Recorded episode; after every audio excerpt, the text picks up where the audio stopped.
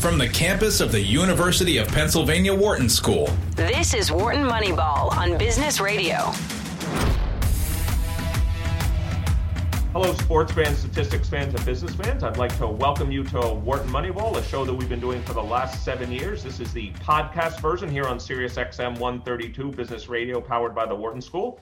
I'm Eric Bradlow, professor of marketing and statistics, and I'm here with my co-hosts today, Adi Wyner and Shane Jensen, both professors of statistics. Some combination of the three of us and our co-host Cade Massey are here every week here on Wharton Moneyball. Um, we obviously have been having a great format, we hope, for the last year and a half which is the first quarter, we typically talk about COVID. And so we will do so again today. Um, the next two quarters will be our open sports segments where we talk about what caught our eye in sports. And there's tons and tons of stuff going on in sports now. So we have a lot to talk about. And then in Q4 of the show today, we have one of our longtime friends. Matter of fact, we just discussed, I'm sure he's the fifth most person that's been on Wharton Moneyball, and that's Neil Paine, senior writer for 538. And we'll be talking to him about baseball and basketball. So, Adi and Shane, how are you guys doing today? Pretty good, I have to say. I'm uh, headed off to Yankee Stadium again tonight. I'm looking forward to that. So I'm. It, uh, hopefully, after, hopefully you'll see another uh, a big Ohtani home run. I'd love to see Ohtani. I don't. I don't know. I haven't checked the papers yet. Is Trout actually uh, making his appearance yet? I think it's a little too I early. Haven't, but... I, I, haven't seen that. But let's start with COVID. We can we can talk about the Yankees and their demise all day long if we want wanted. But let's let's start with COVID. So Adi usually kick us off here in the first segment. And again, for listeners that want to join in, while normally this is a call-in show, obviously we're recording this asynchronously here on Sirius XM. Um, you can reach us at moneyball at wharton.upenn.edu. That's moneyball at wharton.upenn.edu. Uh, we take email questions that way. As a matter of fact, I think we have a few that we're going to talk about in our Qs uh, two and three today. So, Adi, why don't you start us off? What's caught your eye in COVID? Okay, so what's caught my eye in COVID is is uh, again in Israel. Israel is a dramatically interesting case because it, it vaccinated so early and so completely and it opened consequently very early relative to other uh, other sort of Western European countries. Um, they are experiencing another in, a, a, fairly large increase in cases. So cases, much so, just to be clear, just to be emphasized, cases, cases. Cases. They see, and I'll, make it 100% clear now. They see no increase in deaths, and much more importantly, no increase in hospitalization. So the but they are seeing a, a, very sudden and rapid increase in cases. And just for our now, listeners, can you tell us the data, what fraction of people in Israel have received? I, let me ask. Let me ask you. Okay. I, I, don't want to interrupt you, but I want to. I need some specific data. Background. Did did Israel primarily use Pfizer and Moderna, not Johnson and Johnson. Okay, so it ex- basically, it, I shouldn't say it used exclusively Pfizer, but the, the vast majority of the population was used Pfizer. Okay, they did so buy a certain amount of the data you're uh, going to tell us relates to Pfizer. It's, it Secondly, relates to Pfizer. What fraction of the let's even say 18 plus population in Israel has been vaccinated at least has been vaccinated twice. Yeah. Um, and then how many once, just to give us a baseline here. Okay, so it's an interesting point because it's it's it's over. Um, I, I believe it's over a 18 population is about 80 percent. Okay, it, let's it, compare everyone in the U.S. right now. We're at about 45 percent doubly vaccinated 18 plus and about 66% at least one dose. So just to baseline everybody. Right. So that's so we're a little behind in because because of the dosages. Um, israel actually is, is, has announced that they have a large supply of vaccinations but by the end of July, they expire and they have no more coming. So it's interestingly that the rate of vaccinations have picked up by a factor of five. Uh, it's from a low base. Um, but what you're looking at in Israel is two populations that have been vaccination resistant. One by design, they don't vaccinate under 16 in Israel. Yep. Uh, I think they may be rethinking that. Um, because that is the group of the, of the, I think it's the 12 through 16 year olds that have been showing up with the, the Indian variant, or I think they call it the what do they call it, the Delta, Delta variant. Delta, um, Delta variant. Days. Um, and it really is contagious. And, and, yep. and I don't, and so that they've seen it. Now we're talking about from essentially zero cases to hundreds. It's not like we're talking about anything in the in the neighborhood of ten thousand, which is what they had in their at their peak. Daily. Um, but it's uh, it's it's it was sufficient cause that they actually shut down the um, the visitors from from foreign visitors into Israel just completely, um, which was a change. They were supposed to be open starting tomorrow to foreigners who wanted to come and visit Israel. They're not anymore. Um, and and they're being extra cautious. Or they're not seeing any rises in hospitalizations or, or, or deaths, but they are seeing a large number of cases. They are mostly in vaccinated, uh, unvaccinated people, particularly children. Um, but there are lots and lots of breakthrough cases, and that is. Say, I just want to be clear. If you looked at since just for just to remind our listeners here, no vaccine is 100% effective. Obviously, the Pfizer vaccine, the Moderna, were much more effective than they thought. The ratio essentially, when they say they're 95% effective, one way to think about it is for every 20 cases you see, you would expect 19 of them to be for unvaccinated people and one of them to be for a vaccinated person. Well, well that depends on the relative size of the two the, of the base rates. Since the vaccinated people are much much larger in proportion of the adult population, you would actually don't see that because almost you know the vast majority of people are vaccinated. So the base of people from whom uh, that you're dealing with is smaller among the unvaccinated. So I believe it's about two to one in Israel. It's hard to say because these numbers trickle out in different. What's in other words, two say to one unvaccinated to vaccinated. Um, and remember, vaccinated people are outnumber unvaccinated, at least among the adults, by about uh, five to one. So you're seeing, I, I, think in Israel, they're seeing about 90 to 92% effectiveness in terms of preventing infection.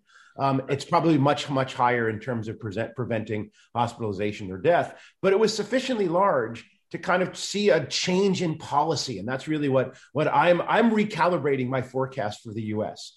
Um, I what? think that there on what aspect? Uh, because I think we're going. We have a, we have a, still a large fraction of our country who is either not vaccinated now and probably won't ever be vaccinated. Well, and give you an base. example. There was a, a, new article related to what you're saying. Mm-hmm. Um, people think while we may not end up with a, at least at the moment, a national pandemic again, there are, there's an article that you probably saw it too. There are five states, Alabama, Arkansas, Louisiana, Mississippi, and Wyoming, that have under 35% vaccination rates right now. And they're expect, and by the way, the cases and hospitals cases have gone up and hospitalizations have gone up in those areas dramatically over the last month or so. And the expectation is that will continue. And actually, they may end, need to have localized shutdowns in those areas. Yeah, so I actually think that that uh, those places will, where we have it the worst are probably the most reluctant to do any kind of shutdown, and the places that will have it the least are probably the most most interested in, in shutting down. I do believe that we'll be seeing um, measures taken again in this country, even in some of the big cities by the fall. Is the reason um, that you that's my forecast? Yeah, is the reason that you've changed your forecast and by the way, since we're all Bayesians here, is that we take the data, we update our prior beliefs to posterior beliefs. Is the reason you've updated your forecast, let's say even from two months ago, maybe because you didn't foresee, no one really foresaw this Delta variant, which is much more contagious. It actually, and conditional and you get it, it's a higher hospitalization rate. Is that the reason you've, uh, and maybe you believe, I'm just asking for you, it's not right or wrong, to believe. Did you believe that we would possibly have more uniform and higher vaccination rates. And it's the combination of a new variant with more higher contagiousness, higher hospitalization rates, and lower than you expected vaccination rates that we are where we are. Is that the rationale? So I, I definitely think it has to do with the Delta variant, which was obviously un, unpredictable. But I think the second thing is the, is the issue for which I didn't know the answer to, and I was had to guess. So if you, it's really think about it epidemiologically there's a very big difference between randomly giving the vaccine to 80% of the population right. and giving it to 80% of the population the way it actually transpired.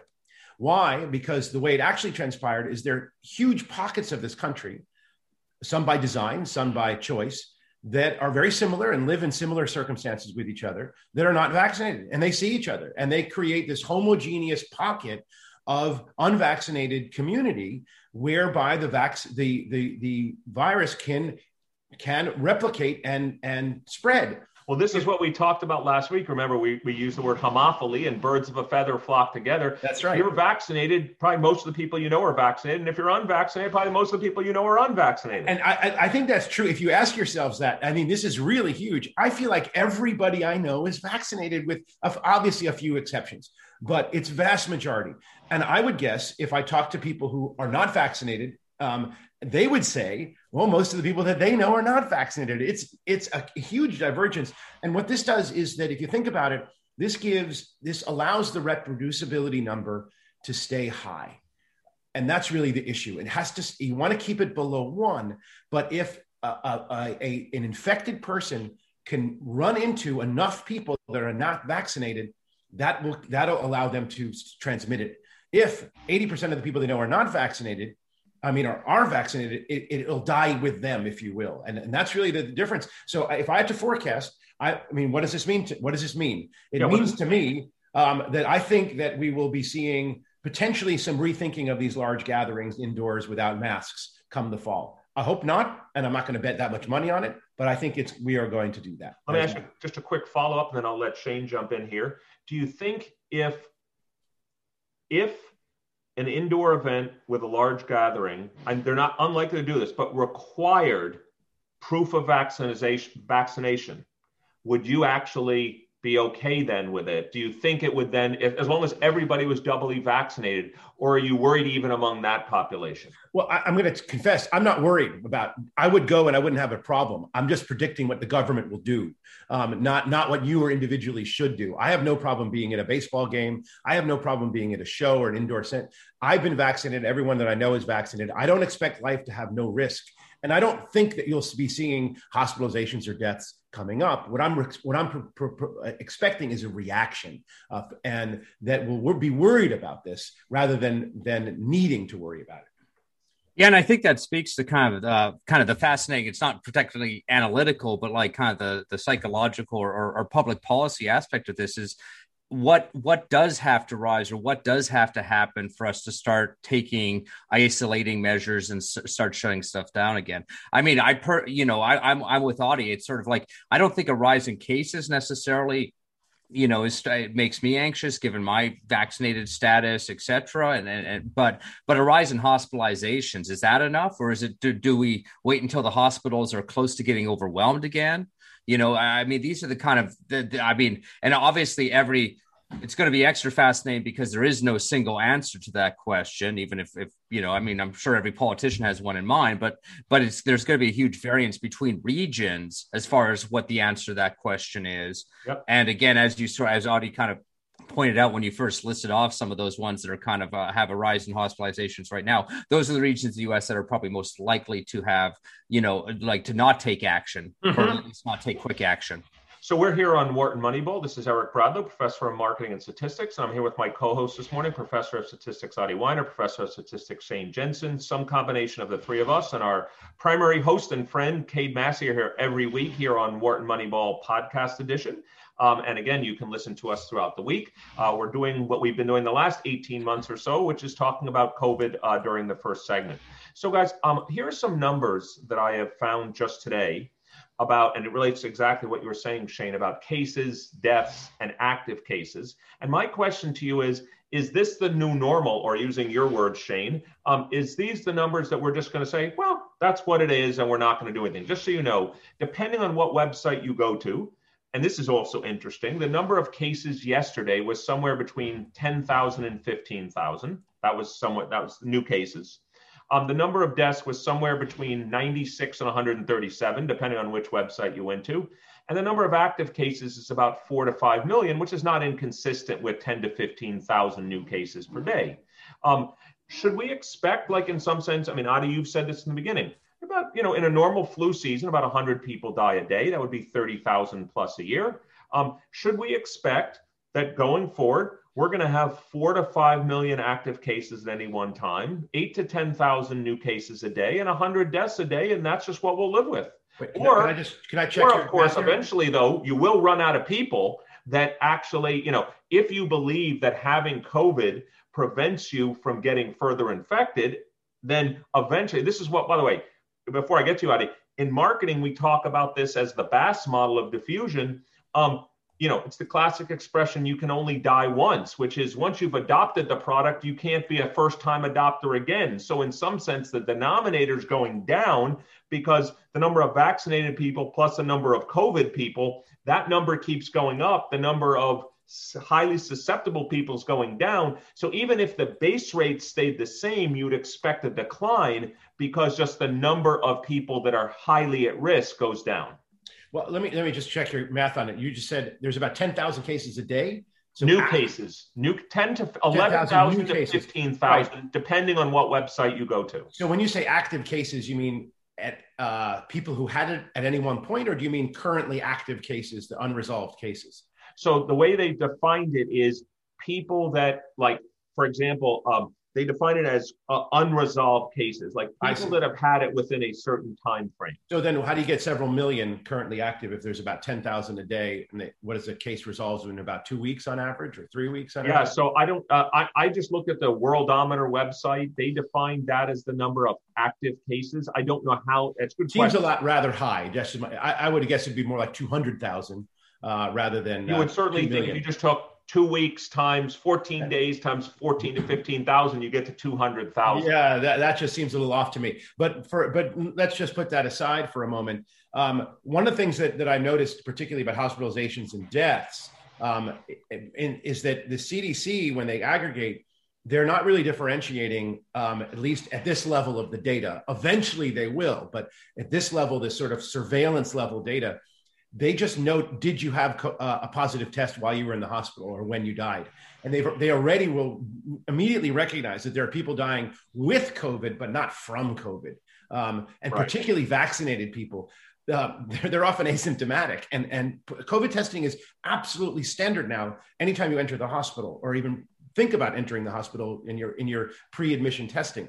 So uh, there's a lot of people getting tested and a lot of vaccinated people are and unvaccinated people are showing up with asymptomatic positive tests. Let me ask you a question. So, Have you seen any data right now, since we're an empirical show, a data oriented mm-hmm. show, to suggest that the initial, not the initial, but once the you know phase three trials were over, that essentially it's not 100%, but like near 100% prevention of hospitalization and deaths due to the Pfizer and Moderna vaccine. Have you seen any indication that it's not in the very high 90s? Uh, I don't see any indication it's not in the very high 90s, but it's not 99.9. It's it's it's it's lower than that. Um, I, it's absolutely cl- clear that there have been hundreds of Americans fully vaccinated who have died of coronavirus. Hundreds. Uh, it's not right. what their circumstances were, what, the, what their medical conditions are. There's a, I, I just spoke to someone whose family who grew up in India um, and now lives in America, has been for America for a long time, who knows an Indian doctor who went to, to was fully vaccinated, who went to India to help. This is a terrible story. Um, who died of corona delta variant um, in India, even though being fully vaccinated. So I don't believe if you if you walk into a zone where prevalence is extremely high, and that's got to be that's a hugely important factor, which we always forget. Great point. You know, you in March and May, in the worst times here, coronavirus was everywhere, and and the randomness was whether you actually got it, even when you were exposed. Now the randomness is to run into someone who has COVID because it's so much more on uh, uh, um, less prevalent don't go to, you don't want to go to a war zone. That's a bad place. I mean, what I mean by a war zone is a place where coronavirus is is rampant. And I don't think we'll ever see that here in the United States again because of vaccinations. And I mean, I think it's worth sort of just to follow up on that. It's worth kind of thinking. I, I mean, we think about immunization as a very as a binary thing. You either are immune or you are not. Right. When in fact, right. obviously, our immune system does not quite work that way.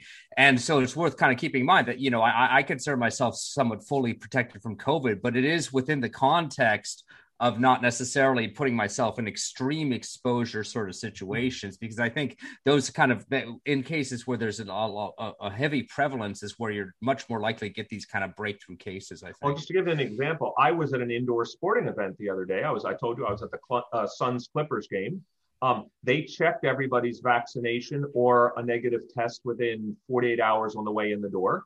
Um, my son and I were wearing our masks uh, at our seats as we were told to. And then eventually, during the third quarter, my son, who's 15, uh, looked over to me and said, "Dad, what are we doing here?" You know, you know, they checked everybody on the way in the door. We've been vaccinated. So I must admit, during the fourth quarter, why it's a taboo as bad as the game was being played. I had to I had to have my mask off to do a little bit of booing and to say, "Wow, what this is awful, terrible basketball." I don't care about either of these teams, but I would like someone to make a shot in the final score in the fourth quarter, not to be 15 to 14. Um, either way, um, I, I, I agree with you, Adi. I think remember exposure, even this was always true, exposure, length of exposure, dosage of exposure is always one of the major factors, if not the major factor, in the likelihood of getting it given you're exposed. Like just because you walk by somebody with coronavirus, even if you don't, if you see them for three seconds or two seconds and you walk past them very quickly, the odds are very low. If you're in the same room with a lot of people with it, then the odds, of course, are very different. Right. I have one other topic related. I saw, um, as you guys may have seen, there was a New York Times article that just came out yesterday. I don't know if you guys saw it, but it basically said that the Pfizer and Moderna vaccine may last years or forever. In other words, apparently there's some way that it gets uh, in your bone marrow and that in some sense this is your you know your your infantry if coronavirus ever comes and attacks you again that it will reemerge and start assaulting and doing whatever it's going to do to prevent the protein attachment and the you know the replication um, this article seemed to suggest and had a lot of you know prominent people talking about this we may never need booster shots. So, what are your guys' thoughts about this article and what was what was said in there? Adi, why don't we start with you, and then we'll go to you. Well, I read it. I, I didn't. I didn't. Uh, I don't pretend to know. It. I don't pretend to be able to critique it because it's absolutely way out of my my wheelhouse uh, medically. Um, I'm not necessarily that surprised, considering how effective the vaccine is. Um, but I do believe that booster shots are more likely than not, only because, well, I hate to sound like a real cynic but I do believe there's a lot of money to be made in booster shots, and and that we will. And I think there's going to be an appetite for them, particularly if people thought that they protect against more potentially more contagious or deadly variants. Um, and if it just does continue to linger as I'm expecting it to do, I mean, and I think that that will mean that people will consider it. I'm not sure it'll be that necessary, but I do think it'll be considered, and we will be considering taking them. Yeah, and as Adi mentioned, I think the variants the, the, the arrival of the, the development of new variants. I think is kind of the key part of this. I mean, certainly, I, I, you know, I, I've, I've no reason to disbelieve the science that this particular current um, Pfizer and Moderna vaccines, you know, kind of protect against the current version of COVID that we've been dealing with over the last like year and a half. But at, we've already we're already seeing all these kind of variants pop up, and thankfully, none of them seem to be kind of have really escaped the vaccines that we currently have. But I yeah. mean, yep. you know, I, I, I personally think it's probably only a matter of time before some variant does develop that is at least somewhat resistant to yep. the vaccines that we current, currently have, and that's when we'll certainly start needing boosters. Yeah, I think um, that's why Shane, your point, and, and Adi made this point earlier, which is people say, well, I don't live in that area. What does it matter? Yeah, but the problem is replication and continued viruses lead to mutations, which lead to a potential variant that we all care about. And this really is one of those situations where, you know, the, the ad campaigns are using, you know, don't just get a shot for yourself, get a shot for others is true because the longer this continues to go on, not just in the US, but worldwide, it's back to Adi's point about why Israel might be smart to close its borders, is because if someone comes in with a variant that all of a sudden Israel is not resistant to, then the pro- especially if they're out of vaccine or none of us have a booster for that back vaccine, they could be back like all of us at square one, and they don't want that to happen either. Yeah, and I mean it's it, it's a humanitarian disaster if a country or a, a, you know any kind of area basically throws away vaccines right now because they they somehow have run out of a willing populace to take them your, Israel's got several countries on their border they could just hand those out to that I think would oh, be willing. They tried. To, but well, yeah, no, I mean, in Israel's case, the politics of the situation certainly mess things up, uh, are, are yeah. make it more messy. But more generally, I, I do know that, like you know, for example, Montana was giving out you know vaccines at the border canadian drivers coming down because they sort of see that uh, that they want that border to stay open and they sort of see that as as kind of you know i i think it's in our public health interest you know, to try and get these vaccines out globally as much as possible. Now that we basically, you know, have enough in in, in the country to do uh, all of our willing population. So actually, I have two things uh, on the horizon. I mean, one of the things is we aren't vaccinating under 12s. Um, and 12 to 16 are more recently being vaccinated. And they have observed that there are much more frequent side effects from the vaccine in the younger population, particularly a myocarditis, which is an inflammation around the heart. In most cases, it resolves and it goes away, but not in every case. Um, and it, do, it is a reminder that vaccinations do have rare but serious complications. And I think we're still trying to figure out how frequent they are um, even though we have massive amounts of people taking them. Bobby, before we leave this topic, yeah. you've been one of the people that have talked about. You say, well, obviously, for someone like you and me in our 50s, of mm-hmm. course you're going to get the vaccine. Yeah. But you know, you might call giving someone under 12 or even 12 to 16 like they're really doing public service because they're the. You could argue the the side of the potential side effects.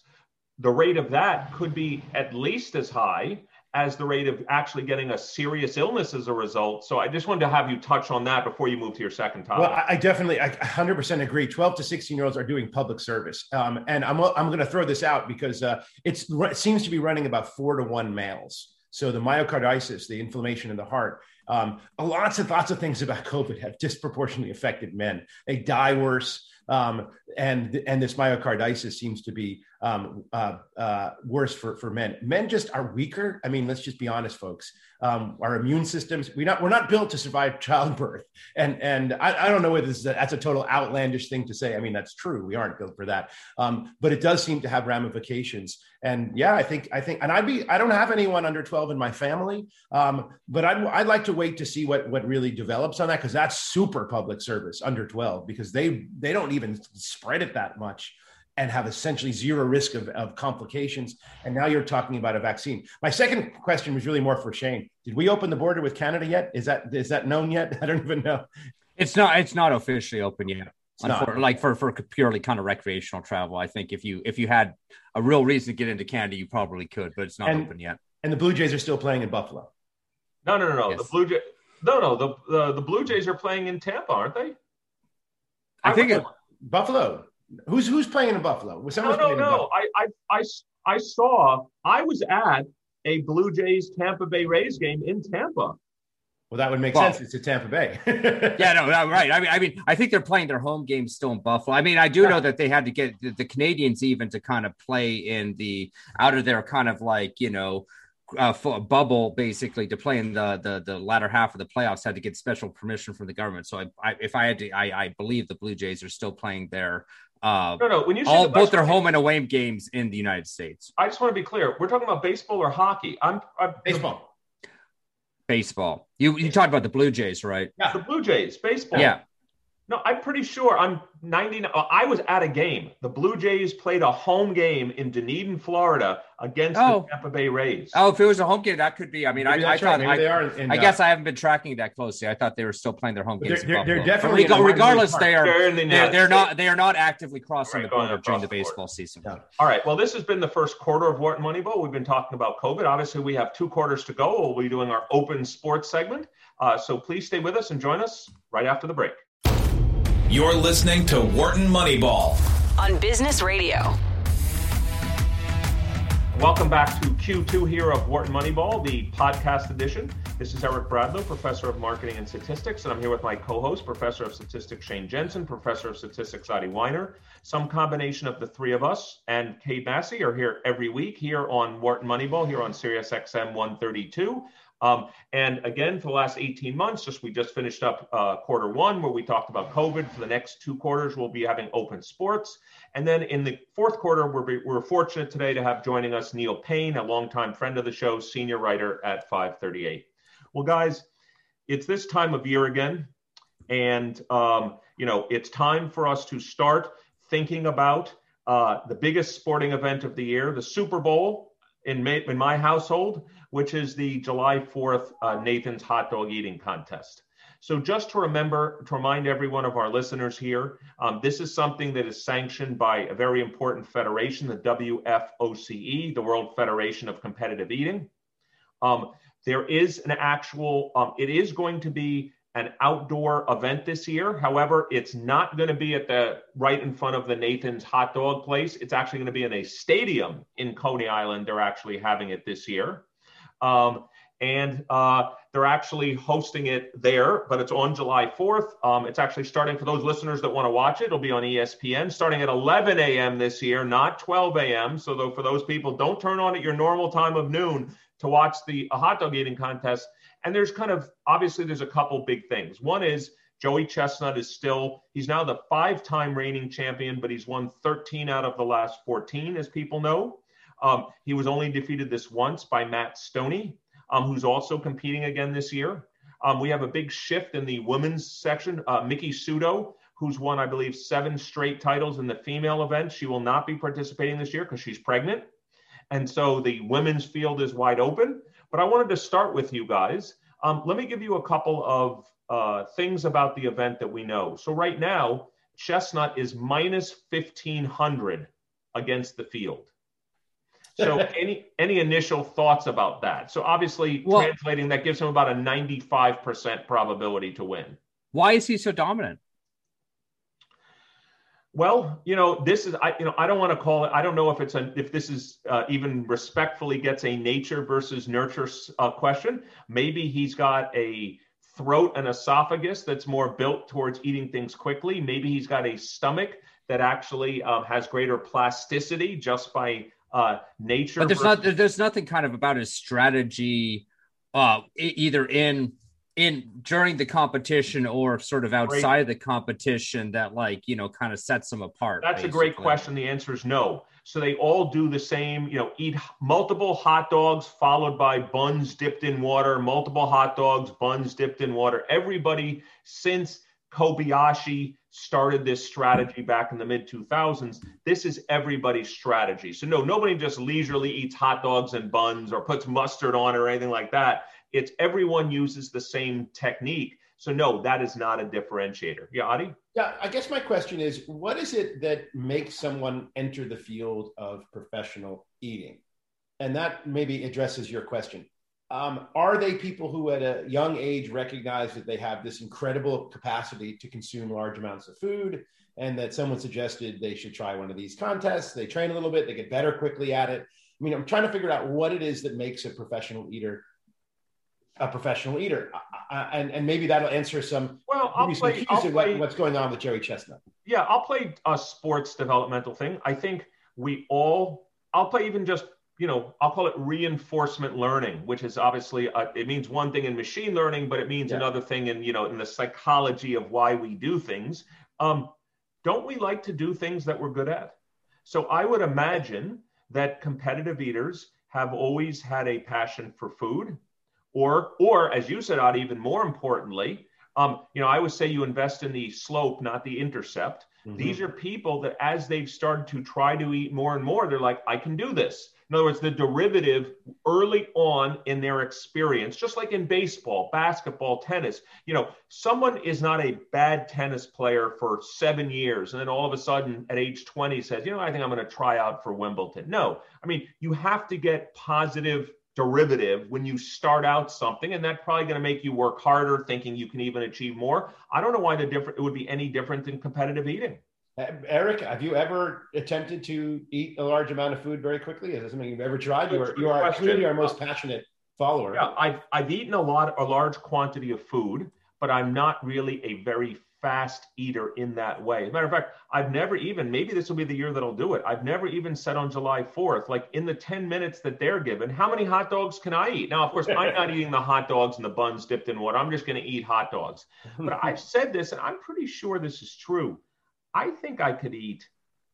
If I say a number, you guys might say, "All right, this should be fun." How many hot dogs can you eat in ten minutes? All right, how many? I, I, I think I could do. I have a number for myself. I think I could eat somewhere between ten to twelve. Okay, I'm a little lower, but I was going to suggest eight to ten for me personally. Shane, Shane, what yeah, ten's do? what pop, ten's what ten's what popped into my mind. You know, basically about one a minute or so, but I, I do want to eat them normally. um, you know, so so so that is the thing. I, I mean, that's the thing for me is I've always enjoyed eating, and I've been good at it in kind of a volume sense. But yeah, the speed aspect of it, I think, you know, a large part of my enjoyment of eating food is, you know, taking the time to actually taste it and not making myself sick from it. So yeah, right. this the, the, the, this idea that yeah, I I I, I guess I'm kind of equally intrigued by Adi's kind of you know like mm-hmm. early development question here, mm-hmm. like what you know you kind of i guess you you you certainly like eating food and you're good at it but like you kind of notice that you can sort of do it very quickly without well, any kind of really also, um, also unpleasantness yeah, let me go back to Adi's original question because let's try to be Moneyball people, and we're just happen to be applying it right now to the WFOCE. Joey Chestnut has got to be close now to age 40. I haven't looked up his age, but I think he's close to age 40. Um, that obviously, my guess is that's not the peak um, elasticity of your stomach or your throat or your esophagus, but his talent level must be above other people such a degree that no one has come up and caught him at this point. Now, Adi, it could be your rationale, which is there just aren't enough people. Like, in other words, he's the maximum of a distribution. It's not like there's 10 million people trying to catch him. It's a small number of people trying to catch him. But uh, if we're still doing Wharton Moneyball in 20 years, are we going to be saying, wow, that 60 year old Joey Chestnut has 32 titles out of the last 35 years? Because it's just his gap is so large, and it's just even though his age curve is having him decline. Is there any way we could start to think about what age curves look like in this sport, or you know, what is his uh, what is his gap? Can you give us some numbers? Give us some give us some context here. How many hot dogs? Right, so 10 minutes? we'll just give you an example. Um, his record number of hot dogs is somewhere. I, I don't think he's gotten to 80 yet, but let's say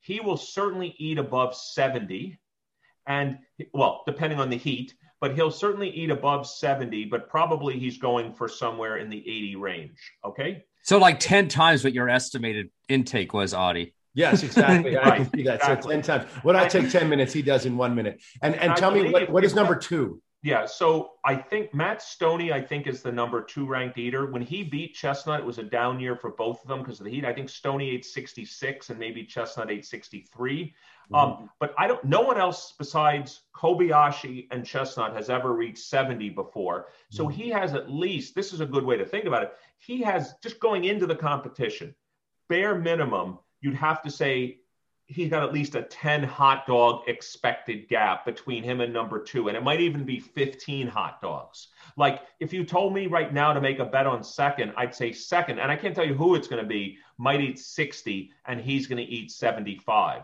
And so he'd have to have a really bad day and they'd have to have an exceptional day. And also, I, I know I'm going to say this in a statistical way. You laugh because I'm talking about hot dog eating. I don't think the standard deviation of performance in hot dog eating is that high. It's not like he's going to have a day where he eats 40. It's just not going to happen. And a well, you met, you, hot dog person is not going to have a day where they're going to eat 70. You you you mentioned though one thing that I think probably would drive greater variation than sort of you would usually see, which is kind of you know weather. Like I assume, like you know, if you were to see a standard deviant, you know, a, a deviant bigger than that, it would be because it's you know 110 with high humidity or something like that. I mean, you know, Joe, Joey Chestnut presumably is still human and would not be able to, you know, get nearly to his, his usual performance levels in like a really adverse weather kind of well, situation, time, like extreme heat. Yeah, last time I checked, by the way, they're looking fortunate for Monday. It looks to be about 80 degrees, which is pretty good. Um, I think I told you guys a couple of years ago, uh, my middle son went, Zach, who Adi knows well, went to the hot dog eating contest. And he told me to place a bet on the under of 72 hot dogs because it was 98 degrees out and really hot. And let me tell you what happened in the event. This may get to your point, Shane. Joey Chestnut, after five minutes, five minutes, had something like 48 hot dogs. And I'm like, I'm doomed. He didn't even make it to 70 in the second five minutes. The heat, he was just, I mean, the heat basically destroyed. People were like, he's going to eat 85, he's going to eat 90 and he slowed down to where he was eating only three or four hot dogs per minute, which for him, you know, he's going for 10. As a matter of fact, just to show you the over under, this shows you the non-linearity of things. The total over under right now is 73 and a half. Okay. For the first minute, it's nine and a half, just to show you. So 10 times nine and a half is 95. You'd be like, well, if he could just eat nine and a half every minute, he'd eat 95.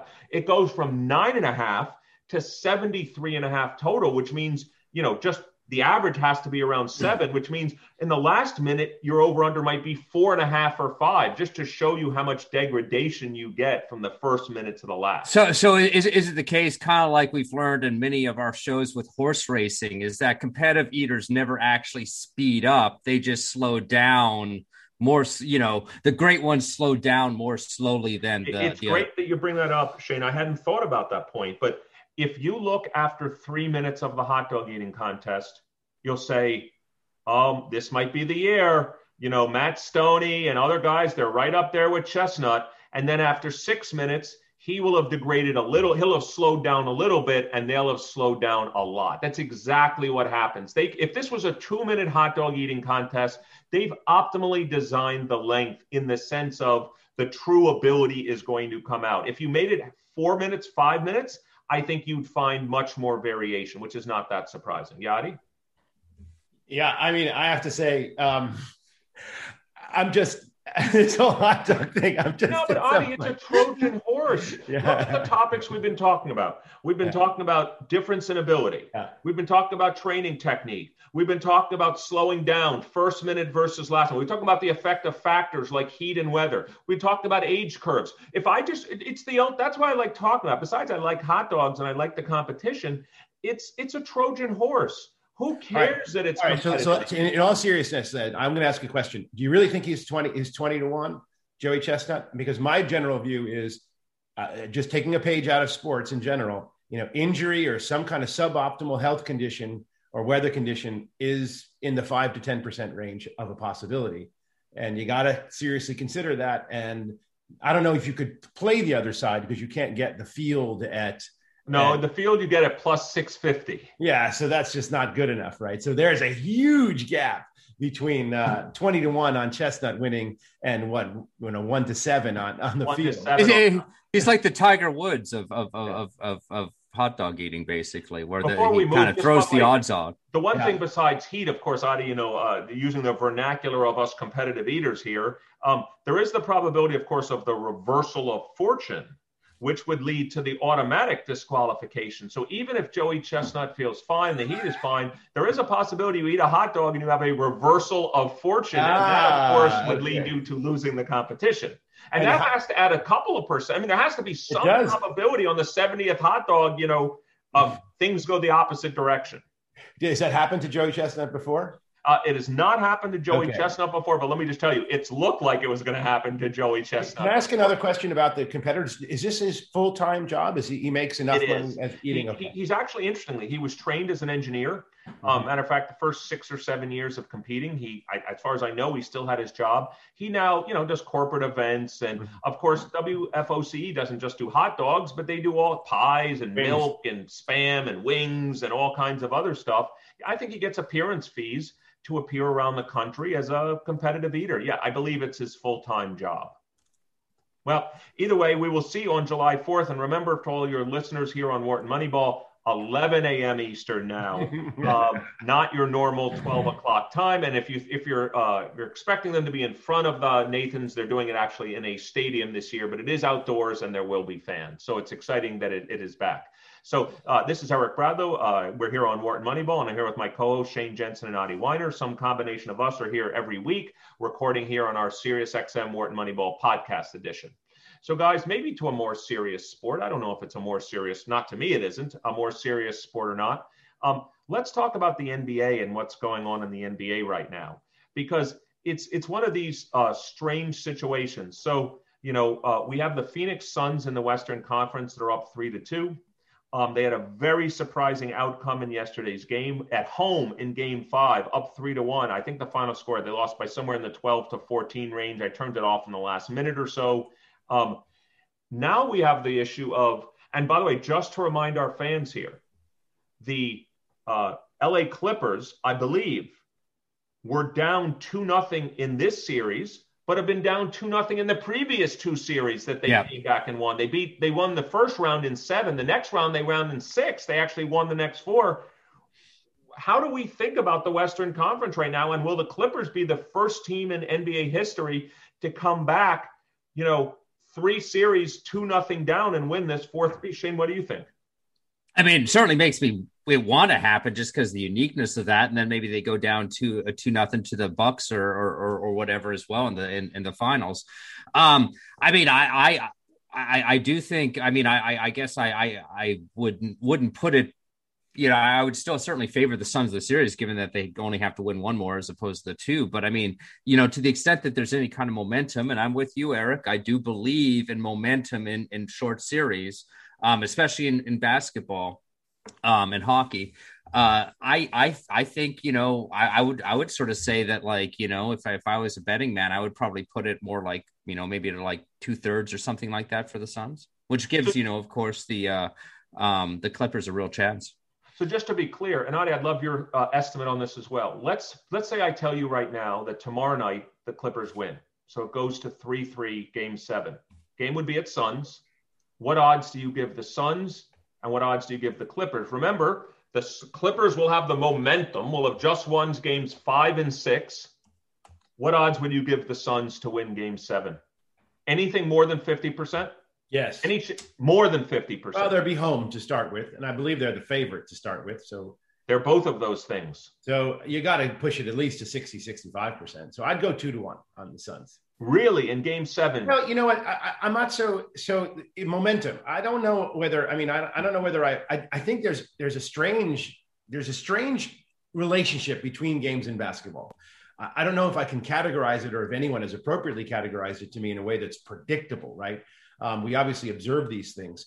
Um, but it does seem to be that it is that there is a serial autocorrelation of some kind in basketball that I don't think. So just explain to our listeners what you mean by serial autocorrelation okay. within a series and games. Right. So essentially, you, when you when you try to predict the outcome of any given game, what goes into that? So obviously, the players on either side, um, whether it's home or away, anybody who might be injured, any environmental issues that can potentially come in, co- combinations. But now the question is, do you add the results? Of the previous games in in a, in a way that's above and beyond the the how they estimate the the, the playing uh, ability of the players, right? So obviously, if a player got injured in the previous game, causing them to lose that game, and now they're still injured the next game, that already accounts for some sort of connection between the games. So, so essentially, what you're saying is the result of the previous games do those matter in in terms of making a prediction in any given day? That's an auto correlation. And, and I believe that there really is some in basketball. But let's be clear, just for our listeners here on Wharton Moneyball, what Adi's also talking about, which is so crucially important, is a conditional autocorrelation. So mm-hmm. Adi's conditioning on who's home, who's away, who ha- who is favored in advance, maybe the, the season record. You're saying is there extra predictive ability above and beyond the standard variables you'd use for a win, and you believe there would be a positive coefficient um, there might be a positive coefficient to state dependence. I don't know. Maybe you don't. Maybe you don't think it's positive. I, I think there's something related. I wish I could say I knew it, even if it was positive or negative. I almost feel like when a team loses in basketball, the other team is learns from that mistakes and those set of mistakes in such a way that they makes them better than what you than they were the previous game. I don't know whether that's good enough. let me ask you a question.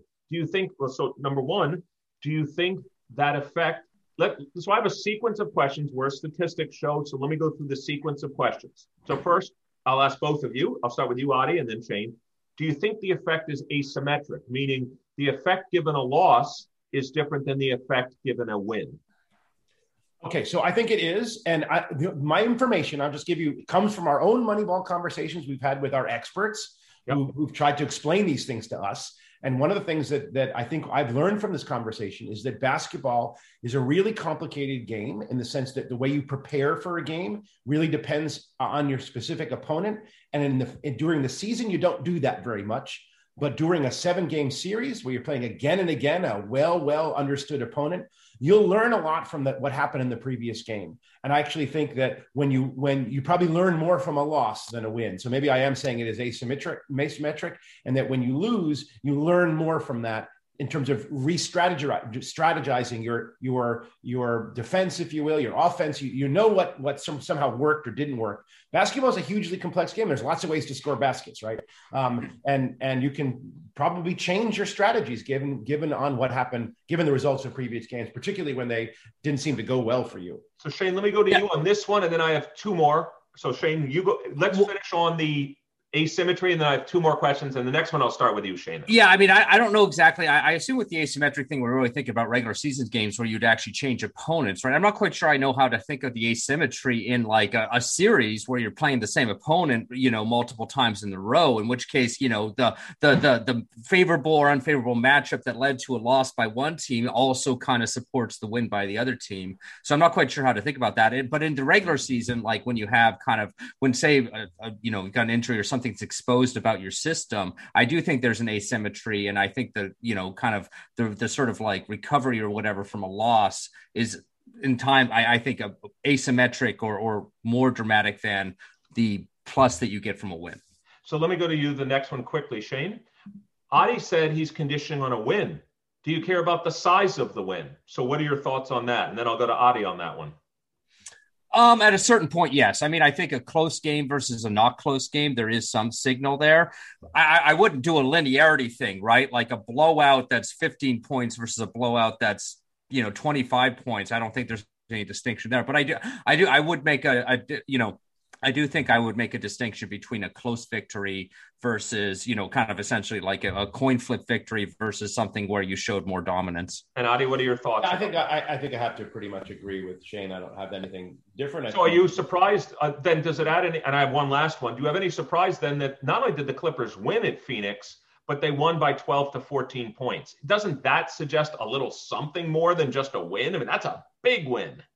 Yeah, and I don't know if that, that suggests, you know, like an extra drive by the Clippers or, uh, you know, a sense of sudden complacency by the Suns that they certainly haven't right. displayed up until now. So I'm not quite sure what it shows, but I, I, I would, you know, I, I it, it, makes me view the Suns less favorably that blowout than if it was just a kind of a coin flip, uh, very close victory or loss. Maybe in the last minute we have, Adi, let me ask you the last one. Do you think this effect is stationary? In other words, um, beginning of the series versus end of the series. I mean, these are the standard things we as statisticians think about. If we think, is there an asymmetric effect? Does it matter on the size? And is it stationary? That's why I was saying game seven. Would your would two wins in a row at games one and two change whether it was games five and six? Would you would you look at it any differently depending on where it is in the series? Adi, let me start with you. Yes, I think I think it does make a difference. I think that the beginning is you learn a lot more in the beginning than late. Um, and I, I, frankly, I wish I knew a little bit more about the intricacies of basketball, and I uh, that, that could help me ex- understand like the different strategies and how you might you might change your play. But enough that I've seen suggests that you do change, and you do change uh, probably rapidly in the beginning. It's not like as I think that when you're playing the same team over and over and over again, um, things things that's information that's useful. And Shane, just quickly to you, 15 seconds. I'll, I'll, I'll only add on. I mean, I agree with Adi. I'll only add on that the one thing about a late kind of two game or three game in a row thing suggests is that you can win both at home and away because in the later parts of the series, you're actually switching locations, you know, Good between point. every game. Good point as well. And It raises the Clippers' chances because Game Six is back in LA. So this has been the first half of Wharton Moneyball. On behalf of myself, Eric Bradlow, Shane Jensen, Adi Wyner, we hope you enjoyed the first half. Stay with us and join us right after the break. You're listening to Wharton Moneyball on Business Radio. Welcome back to Q3 here of Wharton Moneyball. This is Eric Bradlow, professor of marketing and statistics, and I'm here with my co-hosts Shane Jensen and Adi Wyner, both professors of statistics. We're here on the podcast version of Wharton Moneyball. Uh, some combination of the three of us and Cade Massey are here every week here on Sirius XM 132, coming to you asynchronously, but someday again soon we'll be live. Um, and there's a way for you to contribute, and that's how we're going to start off Q3 of our show. If you want to send us an email question, please send it to moneyball at wharton.upenn.edu. That's moneyball at wharton.upenn.edu. As a matter of fact, we got a question over the last week that I think was pretty much directed, it was directed directly to our hockey expert, Shane. So, Shane, why don't you start us off, tell our audience here what the question was, and then we'll do our best to answer it. Yeah, so it basically so it's from a couple weeks ago. Uh, it's from Stefan Teodescos, and thank you very much for the, the the question. It's basically talking about or observing uh, the long drought that has happened in a Canadian team winning the Stanley Cup, and so we're, we're kind of reminded of that drought when this is year. The last time that a Canadian team. So won? we're kind of 1993 is the last time, and it was the Montreal Canadiens. So we're getting kind of more reminders of it this year because, of course, the Montreal Canadiens are in the finals, and so they have yet another chance to end this drought. And the, the, the question was basically, you know, given that that's a you know essentially a 20 year period and we're talking about you know you know five or six essentially you know what is it like 20, 25% at least of the teams in hockey. Um what what are the chances that, that that this is kind of just like bad luck or versus like something uh, different from that? And i do have a few thoughts on that. Um mostly that i think it's just bad luck but I'll, I'll, come back to that. But um one thing that was worth noting that at least you know in the in the mid to late 90s that kind of structurally led to a disadvantage to the Canadian teams is that essentially is when free agency really kind of started hitting its stride in hockey, and uh, it was also and also coinciding uh, uh, to with a time when the Canadian dollar was relatively weak relative to the American one. Um, and so I think Canadian teams, at least in the kind of first years of this so-called drought, maybe were actually at a structural competitive disadvantage to American teams. I don't think that that is still the case, certainly. Um, and I, you know, so I don't think there's any kind of structural thing. Most of, I think, the last 20 years of, of, of drought or so, or I guess it's now I'm thinking about it, it's 30 years, 30 years of drought or so, um, have been mostly bad luck. And I mean, you know, really kind of the probability question you want to, one of the probability questions you can ask is we've had Canadian teams get to the finals. This is the sixth time I think in the last 30 years that a Canadian team has gotten to the finals. So let's be clear. The um, and they've lost all, all those previous. Times. The reason that's interesting, by the way, that's a really important stat. I'd love Adi to comment on it too, is that they're getting there in basically an expectation with the fraction of teams, but they're not winning. Yeah, so that's right. That's, you know, you could say, well, they're not good. Well, they're getting there one fifth, one sixth of the time, and and that's roughly their fraction. So it's it, so it's really kind of what, what the real probability question. I do want a probability calculation, but I have one more you know kind of thing to add once Adi gives us that probability calculation. It's really just about like essentially five losses in a row or something like that. You know, like so if you think about like losing five finals, and it, it it's spread among. I mean, the kind of cool thing is it's spread among the Canadian teams: the Oilers, the Flames, Canucks, the you know, uh, most of the Canadian, the Senators have all gone to the finals and lost. Right. So can I can I ask can I ask a background question for uh, yep. for, for us for the, our listeners who don't know the, the details? You said there's 25 percent of the teams are are, are Canadian. Yeah, I mean, I mean, it's a it's it's it's either five or I, I think it's six or seven now out of uh, 30 to 31. Right, I so mean, the, both those numbers have changed over the span of this drought. So that's why I'm kind so of. If it's 30 years, you have 60 teams that make the finals, right? So you should have expected a quarter of them to have been Canadian teams, that's more like 15 or 16 rather than six. So um, that's just not that much. Am I, am I, remember two teams make the finals, right? Yes, that's right. That's right. No, that's so, true. That's, that's true. true. So maybe, maybe, maybe, maybe they actually are. are so they are. They seem to be deeply reduced playoff uh, um, and then not winning all six of them, it's like double yeah. trouble. You you've gotten yeah. you're way under in terms of number of making it. Now, is that because usually that happens because there's a couple of teams that just forget it? Um, are there any of these Canadian teams that just are not in the running at all that just never can? I'm not even not during over that span. Almost every yeah. Canadian team, at least at some time in the last 30 years, has been competitive. And again, these, it's not like it's the same team going to the finals each time and mm-hmm. failing. Mm-hmm. It's like that that's been kind of spread out, so, which does cert- yeah, so I just suggest the question that the person asked was a valid question in the sense is now back to Adi's point is that there are 30 teams. I just checked. There are six of them are Canadian teams. So there are 60 slots that have been available, and um, six okay. of those 60 slots were taken up by Canadian teams. And so um, that's low in itself. And of course, the outcome is low in itself. So, this is, by the way, why the question that was asked was such a great one, because this is something empirically we've noticed. Yeah. Now we can try to construct a story for it, but it's not like he's picked us out an event that has a probability of you know 18% of happening. If you told somebody you flipped a 0.75 coin or a 0.25 coin in this case, and you had 60, you'd expect 15, right? Quarter mm-hmm. of 60 is 15, and we're getting six.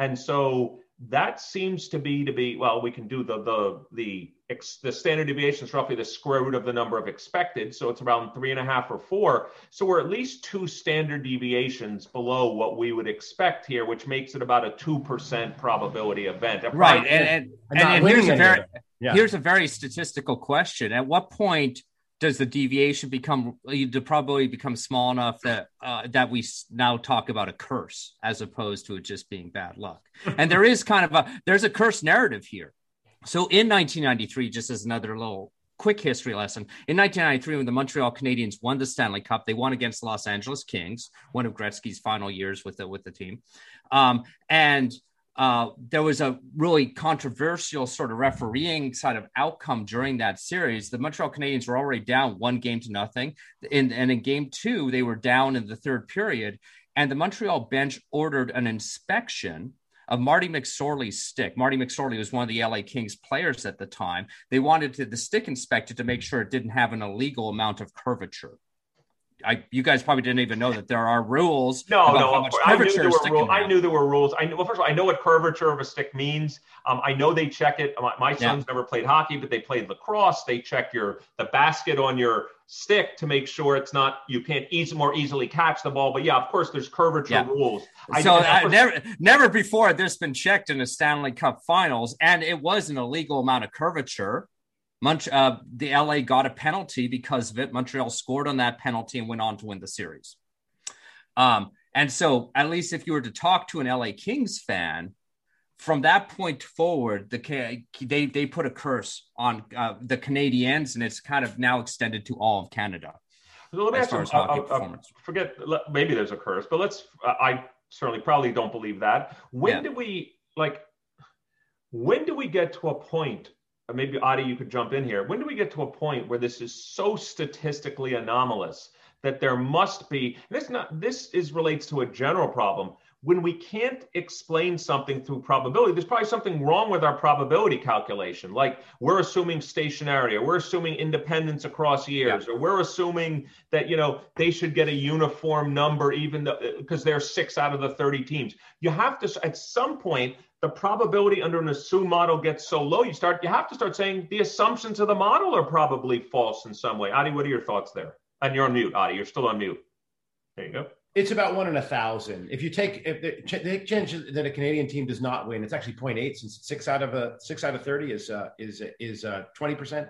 Yeah. Um, so 0.8 raised to the 30th power is, is about one in a thousand is that small a one in a thousand event that's an extremely rare number um, mm-hmm. i mean that's that of course happens yeah and, and, and, i guess you know i mean I, I, was of course being facetious when i called it this yeah. curse though i do like the idea of this curse of marty mcsorley but yeah. um, i think you know at what i mean eric's kind of asking that the question I, I, was really trying to ask is it like at what point do we sort of like do these probabilities become and so say low point that, I mean, to the 30th isn't right yeah, I, I, don't think. Listen, point eight to the thirtieth is not right, obviously, because the no, the teams are not. I mean, in any given season, it's not a random. There, there's correlation. You know, the team that the team that won one year is going to win the next year. Over this thirty years, which was the most dynastic, dynastic team in hockey? I Shane, which one was was there one?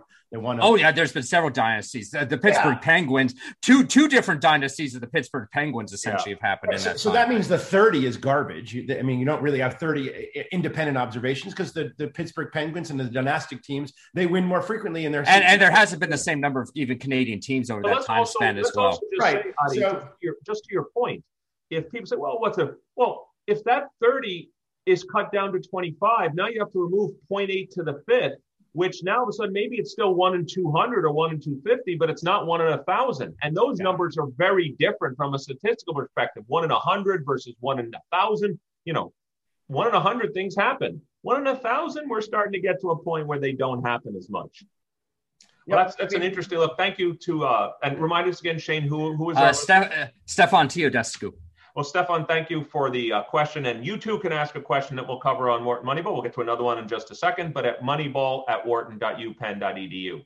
Uh, Adi, I think we also got one about baseball. It'd be great to hear from you what that question was. Actually, the question is about basketball. Oh, basketball. It's, Sorry. It, it's from Larry Abel, uh, who asks, asks the question. It's actually an interesting, very interesting question. So, the background is that the NCAA has ruled that um, players can sell, make money on their likeness whether that's autographs or, or signatures or apparel. Um, that let's be clear, went to the Supreme Court, and the Supreme Court ruled this. Well, I, I, they certainly ruled that they had. I'm not sure it was part of that decision, but um, but maybe influenced by that decision. That had to do with more educational benefits, like giving them computers and things right. like that. Um, and the bottom line is is that what this does is it allows the elite players, certainly, and, and really only the elite ones, to make substantial amounts of money. And the question from Larry Abel is Does that change the draft calculation from the player level? In other words, if you're a one and done freshman, who has the opportunity to make quite a big deal of money. I mean, think about who is the the, the greatest freshman one and done basketball player in the last couple of years. Was it Zion?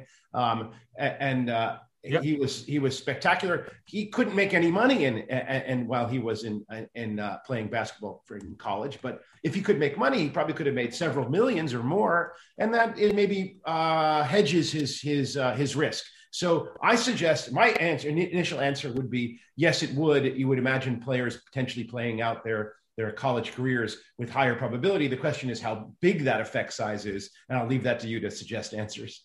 Well, so I'll just, let me just start before I even talk about the difference in the draft. Let's talk about its effect on college. Mm. So, what do we agree with the following? That if more team, more players stayed longer, it, you could make an argument, assuming there was some differential across which teams, it could make college basketball more competitive. In other words, there will be a larger set of teams that are able to compete for the national championship because they're still going to be the one and done players. But now there's more of an incentive for someone who's a very good player, but can make a good living. Maybe they stay more years. Maybe, you know, and if we believe years helps you become a better player, then do we think it'll make college basketball more competitive going forward? Like, Adi, uh, let me ask Shane, start with you.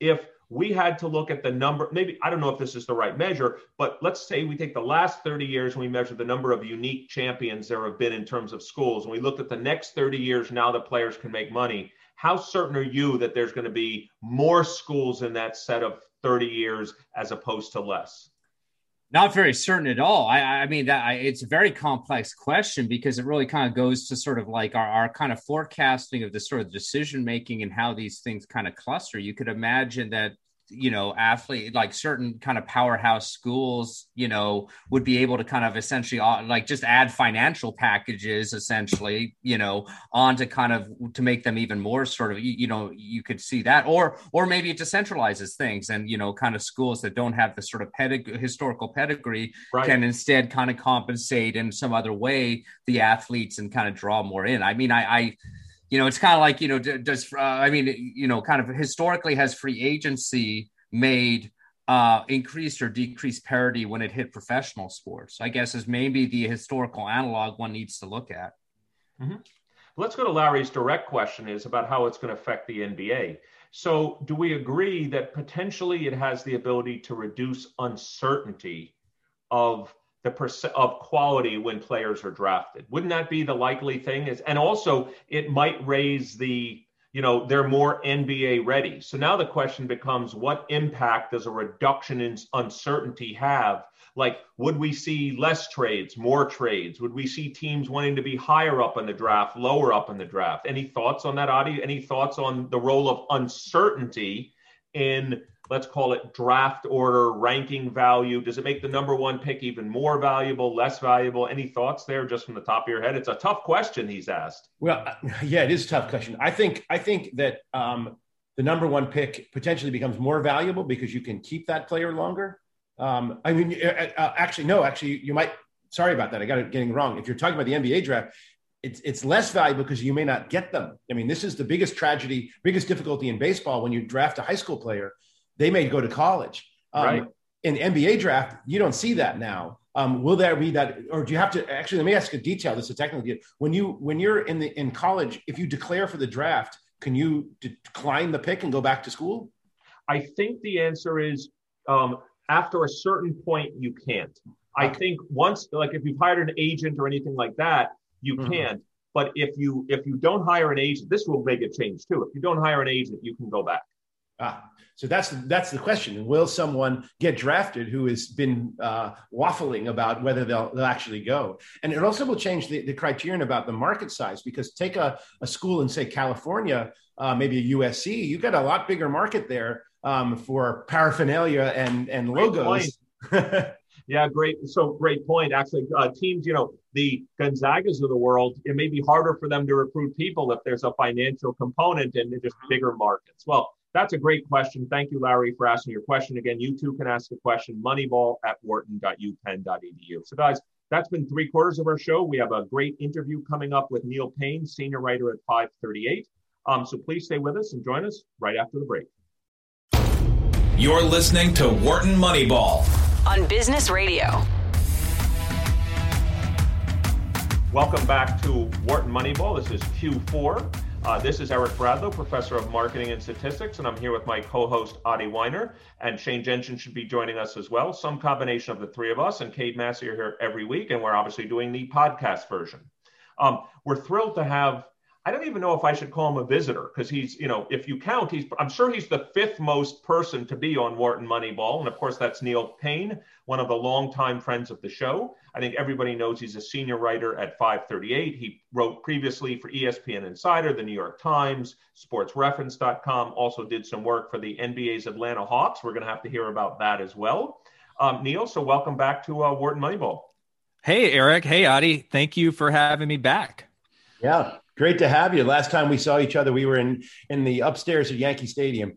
And, we were, uh, yeah. And I see you've got the Yankee hat on to commemorate yeah. that. I assume. I, I do. I, I, didn't know. I would have worn my Yankee hat on too if I had known. I should know Adi's going to wear it to counterbalance the evilness of Shane Jensen's Boston attire. So yeah, that, has got to be on our agenda today. Looking, talking about the Yankees collapse. You had written an article some time ago after they had been swept by the Red Sox, and now they've been swept again. So it's a it's an unfortunate it's not a happy uh, moment for us Yankee fans.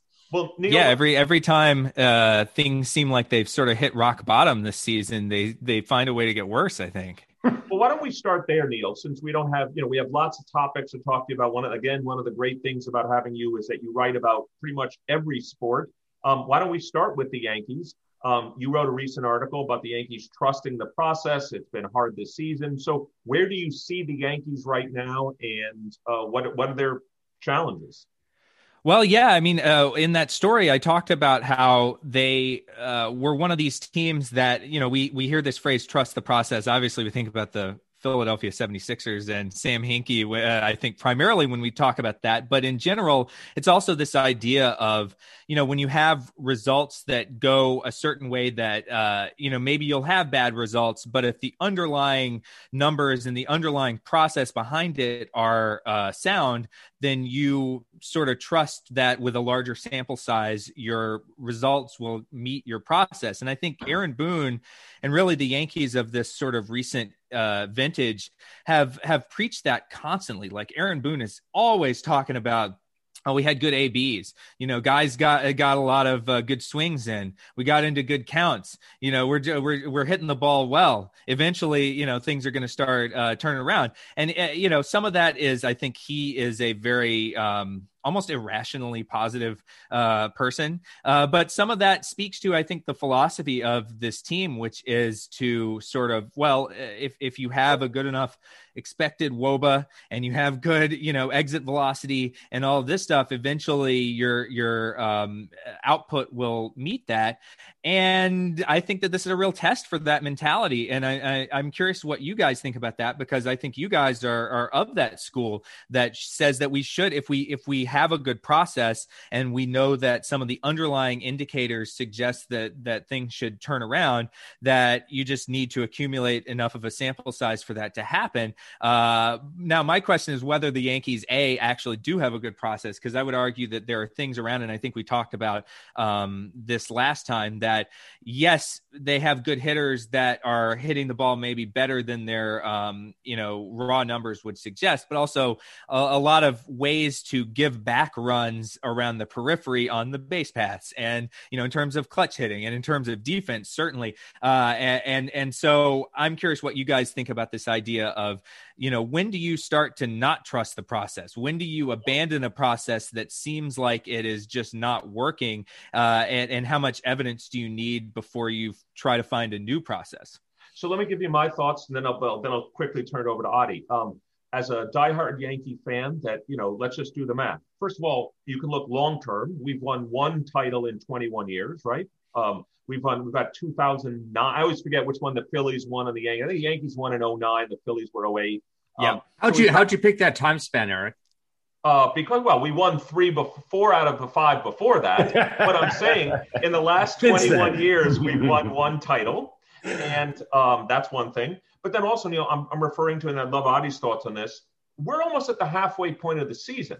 at some point you have to say this isn't the team that people forecasted with 98 plus wins and we're probably well beyond that point now where you know they'd have to win it like a 120 win clip for the rest of the season to get to that number um, so to me I think of the process both in cross year and within year, and I have concerns. But Adi, I, what are your thoughts on this? Well, there's, you know, in your article, Neil, you talked about two issues which are statistically very interesting in the way they affect the Yankees. One is underperformance relative to Pythagoras. So basically, the Pythagorean form says how much, how many runs you give up, how many did you score, estimate how many wins you have, and when you have a deviation, that is is usually a prediction about the future. So if you if you've under one relative to your Pythagoras, we expect you to regress back. If you've over one, you go down. The Yankees just are, are, just not doing well on that score, period. The other thing you mentioned is what you called sequencing, which is a really a much more subtle issue. Yeah, Adi, so tell our fans here on Wharton Moneyball what sequencing is. And of course, yeah. Neil, Neil's here, but he can tell us too. But go ahead. Yeah, so so Neil made the observation about Yankees. I, I, should let him make that, but I'll just I'll define sequencing. Think about hitting a getting um uh, let's say a home run, uh, two singles and a walk and then three strikeouts. Well, that delivers exactly one run. Reverse it, and you've got four runs. That's sequencing variation. So it's the same production, but it turns out to a hugely different um, outcome. So, what did you? What you want to just tell us what you discovered about the Yankees? Yeah, so uh, you're totally right that uh, that there are these fluctuations between how many runs you actually score and how many we would predict you to score based on just knowing, you know, the proportion of your plate appearances that end in various different events, and that can make a huge difference. And in the Yankees' case, they're the team that has, whether you want to call it luck or clutch hitting or whatever you want to call it, they're the team that has undershot their predicted runs per game the most of any team in baseball so far this year, where you know they're scoring 3.97 runs per game. But if you look at uh, a formula that they keep at fangraphs called base runs which predicts how many runs you should score based on those the the proportion of different offensive events that occur they should be scoring 4.37 runs per game which doesn't sound uh, you know maybe it's like oh it's fraction of a run or whatever but it's the biggest shortfall of any team in the league. It's also you, 60 runs just to do the math if that's 0.4 runs per game times 162 that's 60 runs, and Adi always reminds six. That's six wins. That's All right, well, that's a big number. Yeah. yeah.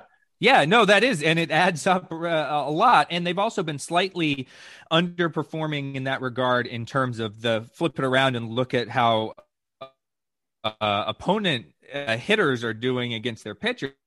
So if you add it together, and if you want to call that luck in terms of sequencing, they've been the unluckiest team in the league, and it's not even remotely close. The second most unlucky team are the Twins, and they're you know about 0.14 runs per game less unlucky than the than the Yankees are. So you could look at it that way and say again, that's a process uh, versus outcome type of thing, right? The runs per game, the actual scoring is the outcome, but the underlying you know uh, stripping away the sequencing uh, effect number is the process. And so that sort of goes in everything about this team, I think, is sort of like uh, they have the talent to be better. They have the uh, the sequencing independent numbers to have a better record, uh, and they have you know some of the Statcast metrics like the expected weighted on base average and the exit velocity and things like that to be hitting better. And yet, why are they not hitting better? Uh, and and uh, and, and, more broadly, why aren't they winning more? And that gets into this question of uh, is is there something fundamentally flawed about the process that these metrics are not catching? Shane. Now, uh, I, I, I, want to hear Shane too, but he is lording over us with his baseball Red Sox hat and the three. he's like, "What? What? What would I do?" Um, no, no, I, I, want to hear the process is great for for the Red Sox. Yeah, I, want, I, just want. I want Shane. You know, the process is great, but I've been watching a lot of Yankees baseball, and after enough, you know, failures to to deliver runs in the clutch, I, I'm not a huge believer in the clutch, but I am a believer in pitchers being able to pitch differently in different situations. So, is it be, there's something about the way the Yankees are constructed, their home run kind of philosophy that makes them susceptible to to the new pitcher who can sort of bear down when the bases are loaded and get a strikeout. And the Yankees just seem not to be delivering runs. Well, I mean, actually, that was along the lines of what I was going to talk about. Is one thing that you can, beyond sort of just the luck of sequencing and stuff like that, I think fault the Yankees for is I, I feel like it is somewhat of a flawed roster construction in the sense that they are very right handed hitter heavy. I mean, extremely right handed hitter heavy which is uh, extra odd given the dimensions of Yankee Stadium that you would construct a lineup in that way. But I think it speaks to maybe kind of some of Adi's uh, what, what I just said in that the sense that I think they can be more easily strategized before whatever compared to other teams, right? I, and I think that that kind of how right-handed heavy their hitting is, plus the fact that once they get on base, there's you know the fact that they can't kind of manufacture runs or they seem to be, you know, either just slow or inept or whatever, getting runners over or keeping those players on base. I think those two things kind of have combined together to kind of add on to the luck of their underperformance. So we're here on Wharton Moneyball. This is Eric Bradlow, professor of marketing and statistics. I'm here with my co-hosts today, Adi Wyner and Shane Jensen, both professors of statistics, and we're here talking to our longtime collaborator and friend Neil Paine from uh, senior writer at 538. So, uh, Neil, I could, of course, talk about the Yankees all day, but you've also written some articles about, for example, the MLB contender nobody saw coming, which I believe is the Seattle Mariners. And you also uh, wrote an article about which MLB teams should be making midseason deals, which is always the question we have at this time of the year. Could you catch our listeners up on uh, those two articles? And then, of course, we have to move on to the NBA because there's a lot going on in the NBA right now. But let's start with the MLB contender nobody saw coming and who should be kind of making deals at this time of year. Well, yeah. The, so you mentioned the Mariners are the team that I think nobody really thought would would be above 500 at the midseason point. You could look at some other teams that have been, frankly, surprises, like Shane's Red Sox. I think no no one uh, you know fully expected them to be quite this good. Uh, and the San Francisco Giants, I think, fall into the same category. But both of those teams, at least, you know, they they have the the underlying talent, they have the track record, and they have, um, frankly, the payrolls to be teams that at least you're not surprised by seeing those teams at the top of uh, their respective divisions and thinking like, okay, well, you know, maybe they they had uh, been in what appeared to be a rebuilding phase, but they uh, aren't anymore, and that's not totally shocking. What is a little bit surprising is that you've got this Mariners team that uh, didn't have any buzz, and and no one was really thinking about their potential um, to be any good at all uh, going into this season, and yet here they are. They're above 500, and one of the things I wanted to dig into was why, but also think about them as a franchise because I do feel like uh, so they haven't made the playoffs since 2001 that was the year that they uh, won, I believe it was 116 games, uh, and then lost to, of course, the Yankees in the playoffs. Uh, but the that this franchise has had so many near misses of making the playoffs, uh, you know, potentially making the playoffs over that span and just not making it. In fact, we uh, Rob Arthur, who uh, used to um, work with us at 538, now he's with Baseball Prospectus. He did what I thought was a really interesting story where he looked at, okay, given your record uh, what would be the probability we would expect of a team with that record to make the playoffs? Uh, just knowing nothing else about you know who they were fighting against or whatever in those playoff races, but just in general, if you win 89 games, you should make the playoffs in general a certain percentage of the time, and so on and so forth. And he added that up and came up with this kind of expected number of playoff uh, appearances for each franchise um, going back 20 years or whatever, probably 15 years at the time and he found that the Mariners had vastly underperformed in terms of playoff appearances, which of course are zero versus expected. You would expect in some of those seasons where they won 90, you know, 92, 89, like, so, you know, all of these win totals, at least one of those would have been uh, a playoff appearance. Just almost you'd fall backwards into it, you know, even if you weren't uh, necessarily uh, trying. Neil, could and, you the following? Could you um, walk our listeners through, let's say you come to the realization, and this you can just observe that Seattle's doing much better than maybe it was an expected win total at the beginning of the season, all the different forecasts. How do you start decomposing it? Like, do you just immediately go to the metrics, like the underlying performance metrics, and say, okay, they're doing better on this dimension than the average team, this dimension? How do you try to come up with a statistical story for why it's happening? Like, just if our, like, and by the way, I would assume if I said the same thing to you, like, um, the Atlanta Hawks did better this year than people would expect in the NBA. Maybe you'd make it. The Montreal Canadiens did better in hockey than they would. I, mean, I don't know. I'm just saying they sure did. right? No, no. So I'm saying is uh, like, how do we explain? Let's call it positive exceedances, and how do we use the data and the metrics? How do you start to look at that and try to come up with an explanation? Just the process of doing so. That's a great question. Yeah. And uh, just to kind of peek under the hood of my process whenever I'm trying to write about one of these teams is I do sort of start with the building blocks. And I think a lot of this goes back to basically Bill James, right? And thinking about, you know, okay, well, we know that there's a relationship between scoring points or runs or goals and allowing them and how much you win. And that is different slightly by sport, but it still is like a stable, predictable relationship. So then you can kind of say, okay, well, that's offense and defense, right? Well, first of all, there's also the luck uh, aspect to it by looking at the difference between, you know, the record you would expect based on scoring for and against and how, what record they actually have. And in the case of the Mariners, is actually pretty historic uh, in terms of uh, a difference. They've won six more games already uh, uh than, than, they quote unquote should have based on their uh, runs scored and allowed. So then you can break it into okay, well, if they have a great offense, then you know that explains some of uh, their performance, or do they have a great defense in baseball, breaking out the defense between pitching and fielding? And we have ways of doing that that are more advanced now than certainly when Bill James was writing his abstracts in the 1980s. Yeah. And so I I think of it as being yeah like building blocks and sort of the biggest building block the the the whole the the the whole thing I guess is the uh, is the team's overall record and then breaking it out into the offensive and defensive and luck uh, blocks and then into sort of more fine grained blocks from there.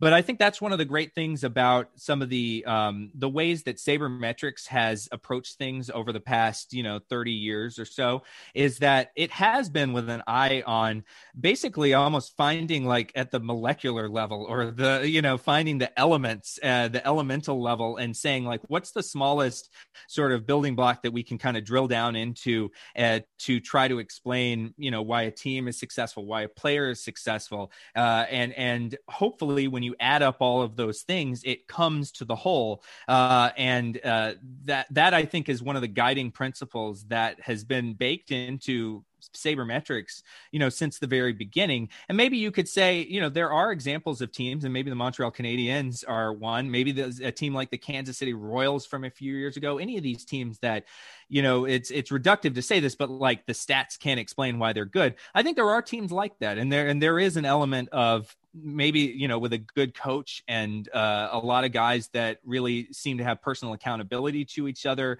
and uh, just you know when uh, we we can't fully explain why teams get on rolls and exceed expectations through the numbers alone i think. But i do think that that has been one of the one of the tasks of sabermetrics has been to Neil, find these things that add up to the whole let me ask you a follow up question just briefly, and then I want to move to one other aspect of the MLB. And then I promise our fans here on Wharton Moneyball, we are going to get to the NBA. Um, is it fair to say, although we're a radio show, obviously we're here on Sirius XM 132, the podcast edition of Wharton Moneyball, is it fair to say that you would almost view it like a tree like model? Like we have wins at the top, then we have offense and defense and then you can break down offense into its metrics and defense into its metrics. This is what you were saying with the granular. In some sense, you could look at it as one big tree where maybe your outcome is wins at the top, and you're going to continue to break it down. And if you know, if you were using a machine learning model, you could literally fit a tree-like model that would see what are the separators, and then you would see where are the cut points, and then you would go as granular as you need to be to get good predictive models. For our listeners out there, is that approximating the process you're describing?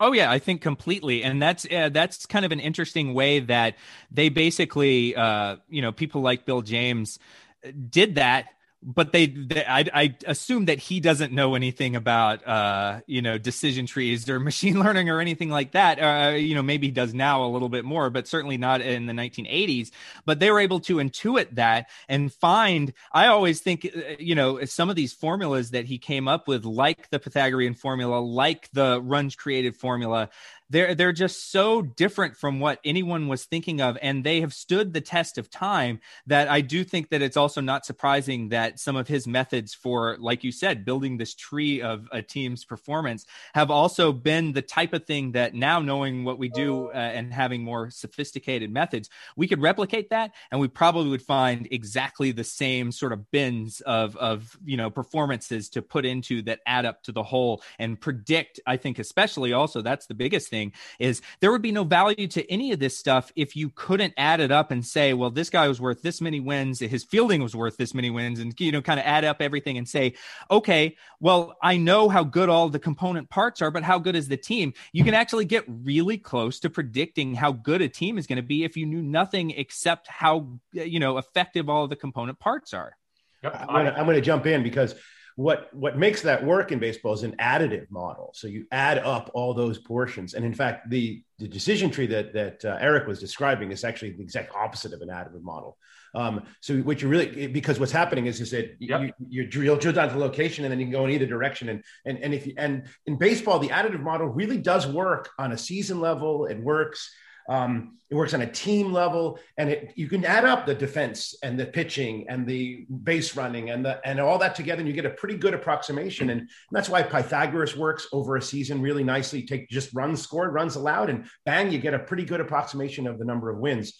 Um, what where it doesn't necessarily work is when you try to think about um, moving players to different teams and, and doing things on an individual level because a home run hitter will add a different amount to a different team depending on who's surrounding them. In baseball, it's not that much but in, in other sports, it's just monstrous. Um, and that I think is the next generation of what we're going to be seeing in sabermetrics um, is trying to figure out how collections of players uh, kind of work together. And this is the holy grail for football and basketball. Um, baseball, we've really never worried about it that much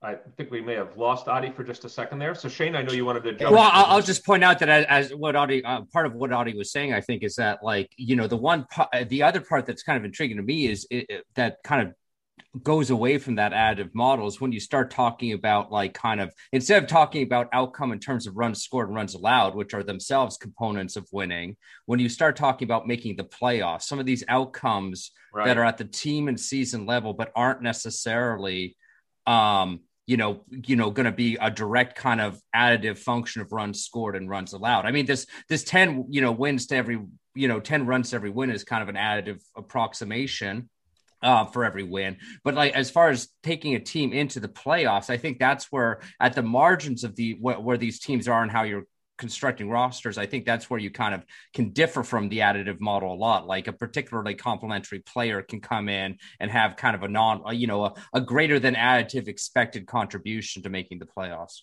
and just ask the Mariners about that, bringing it all the way back full circle. There, you know, maybe they could have used one of those um, players that that instead of winning 89 games and missing the playoffs, get get 90 wins and make the playoffs. But yeah, it's it's definitely those are like nonlinear effects, right? Where uh, the the benefit of one extra win when you're moving from 80 to 81 is like nothing in terms of playoff probability, but when you're moving from 89 to 90, it could mean everything. Right. Yeah. Or, or I mean, look at the Phillies this year, who are another team I'm following. They just, I think they just blew their 21st save of the season. Correct. Yep. Is that right? What else? And I mean, you know, I, right. no, no, I mean, then, clear. no, no, let's be clear what they've blown, by the way. And then I want to move on. Let's be clear. They've lost 21 games where they held the lead during the game. They haven't blown 21. But let me just tell you, um, give Hector Neris enough time, and he will blow 21 saves by the season. So let's give him. It's only half the season, Shane. Let's give Neris time to blow the rest of the games. I thought I'd read somewhere that they'd blown seven uh, games in the last uh, seven, seven leads in the last six games. They have. Well, they can't. Well, yeah. maybe they've taken the lead. Seven, seven, no, they've blown seven saves in the last six. No, no, no. Games, that's which look, is even they, more. They have. I mean, I can. I, I'll be happy to tell you every one of Neris's pitches and at bats in the last two weeks, and it's not been good. so, Neil, we have about 80 topics left in just a few, about 10 minutes. So, I, what I want to do is I want to say a topic, and I just really want a 30 second answers. I want to kind of do a rapid fire round with you and see how you react to each. But let's stay with baseball first. Sticky stuff in baseball, spin rates, what's its impact? Well, we're seeing an impact already in terms of the spin rate for the league. It's way down. Oh, just since they started cracking down, it would be it went from being the highest of the Statcast era since 2015 uh, to being the second lowest. It's the same roughly league wide spin rate as it was in 2016, and that's just over the past two weeks. Okay.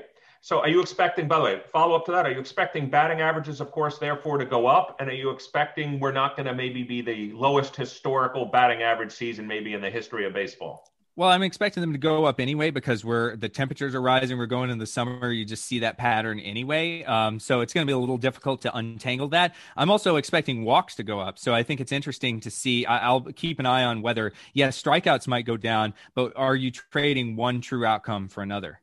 Okay, let's let's continue on now, maybe to the uh, NBA. So um, Sixers and Ben Simmons. Where do we go?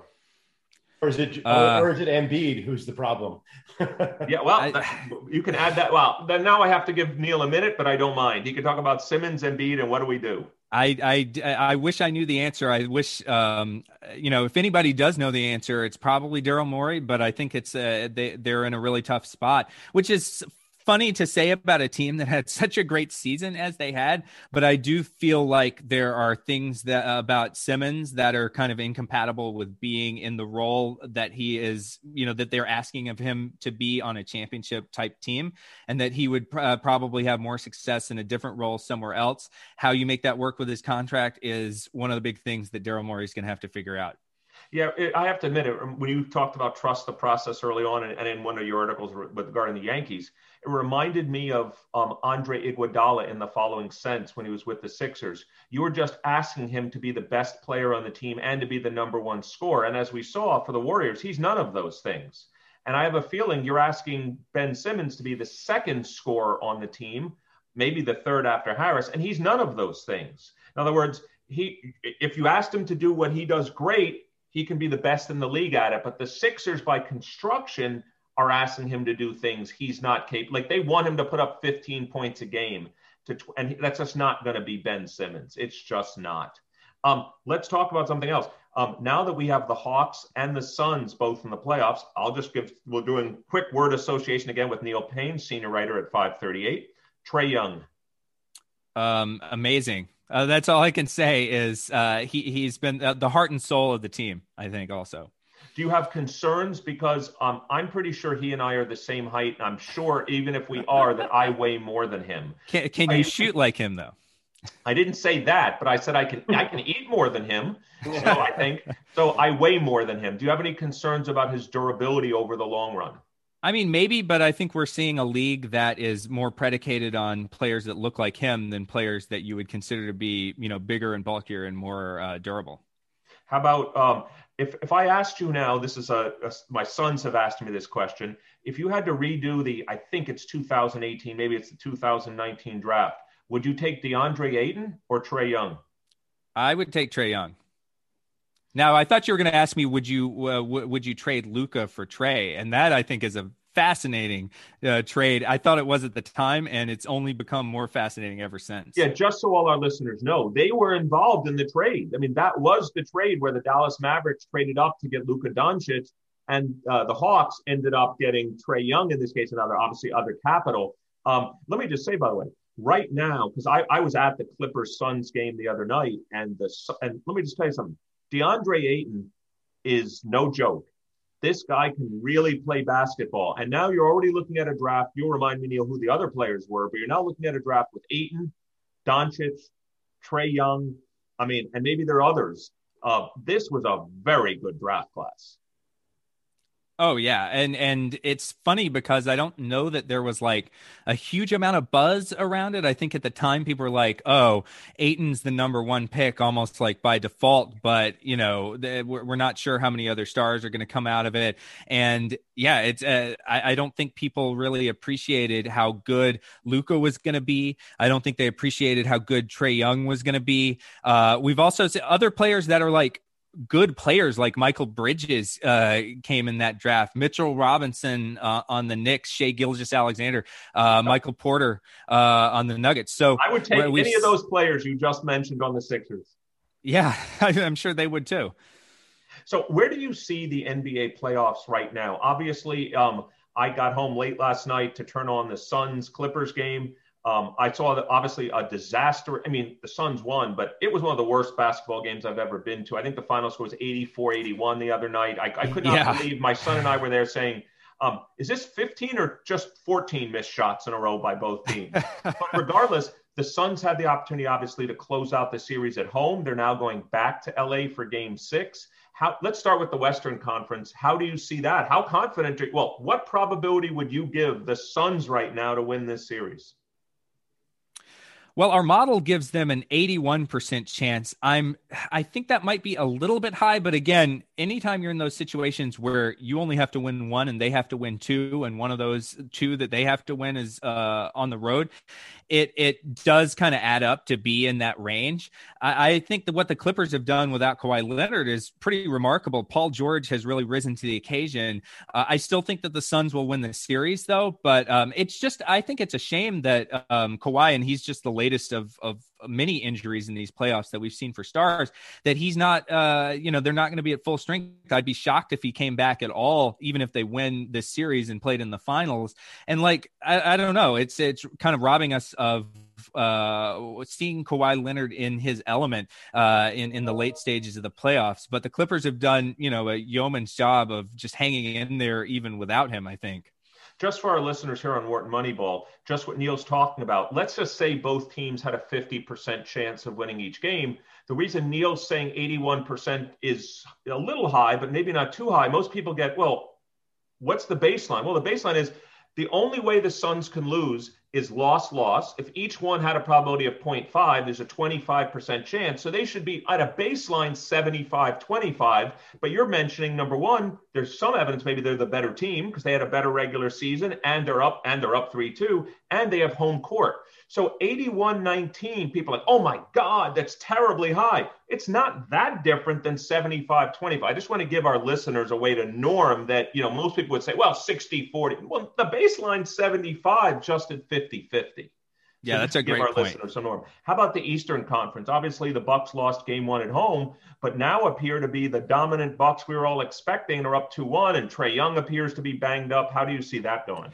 Yeah, I mean, I do think that uh, the Bucks should pretty clearly be favored to win from here on, and it hurts me to say that because, again, like you said, I, I work for the Hawks. I grew up in Atlanta. I'm uh, just have loved to see this run that this team is on. I think if Trae is uh, less than 100 percent, though, it really, I mean, they're already up against, I think, a really tough Bucks team that maybe we forgot about a little or didn't give enough credit to as um, being as as as good as they are. Uh, but yeah, even with Giannis taking so long to, to shoot those those free throws, not making his free throws, or, or whatever. We saw, I think, Khris Middleton uh, it, it, the Bucks are a very interesting team because, and we we had a story on this that their best player is not necessarily their fourth quarter closer, and we saw a little bit of that in the game uh, the other day, and we've seen that throughout the playoffs. Really, Khris Middleton is their go-to guy when they need a bucket late in the game in the fourth quarter of a close game. They go to him, which usually that that's uh, totally different than the majority of teams that have a star on the same caliber well, as Giannis. You, you, I know you listen to Wharton Moneyball. Remember the Brad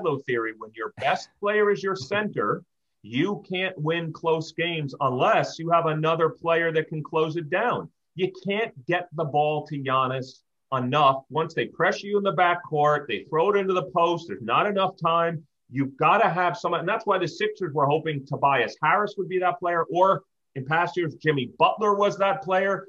It can't be Joel Embiid. And you know Simmons doesn't shoot the ball. That's why by construction, Embiid can have 35 points in the first three quarters and score two in the fourth. It's you're exactly saying what I've been saying all along and that's what I love about the way the Bucks are constructed is that they do they they knew that. I think they sort of whether it was explicitly they they sat down and worked that out or just through, you know, implicitly the way that they built the team, they they tailored the supporting cast of this team to Giannis in a way that makes him better than, you know, his impact becomes greater talking about those ways in which players can kind of uh, you know, multiply their advantages. I think that we're seeing that show up in the in the build of this Bucks team especially when they added Jrue Holiday. I think that's also another kind of really great. unheralded, huge um, addition that they made.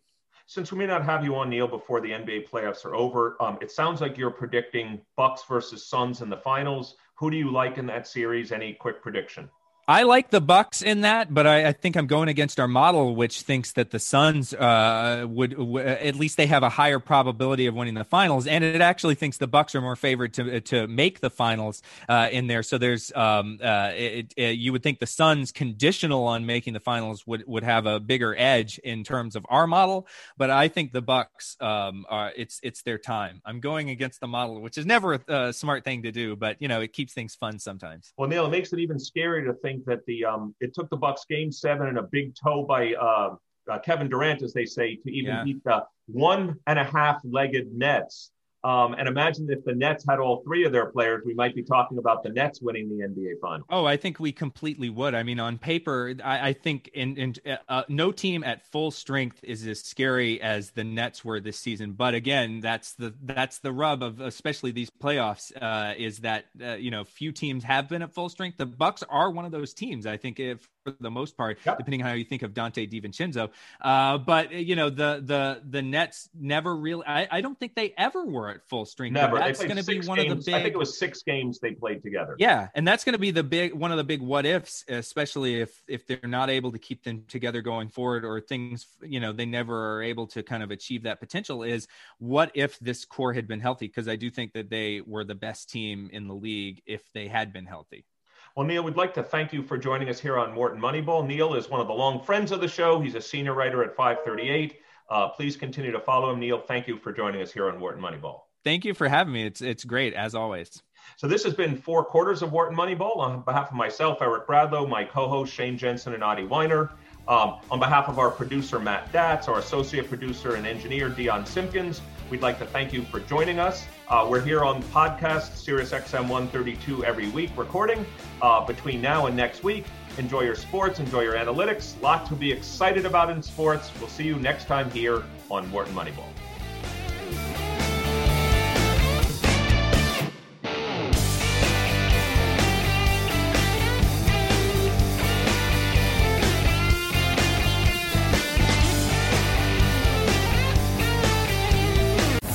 Wharton Moneyball. There's something called the large deviations distribution. The basic idea is that you want to ask yourself what causes unusually unlikely events and how does that happen and what's the distribution on the individual components that make it up. And basically, there's two alternatives. Either one unbelievably unlucky thing happens or lots and lots of little things. And it turns out in the theory of large deviations that it's the latter. Lots and lots of little things that break your way create the large deviation. Wharton Moneyball, Wednesdays, 8 a.m. East on Business Radio.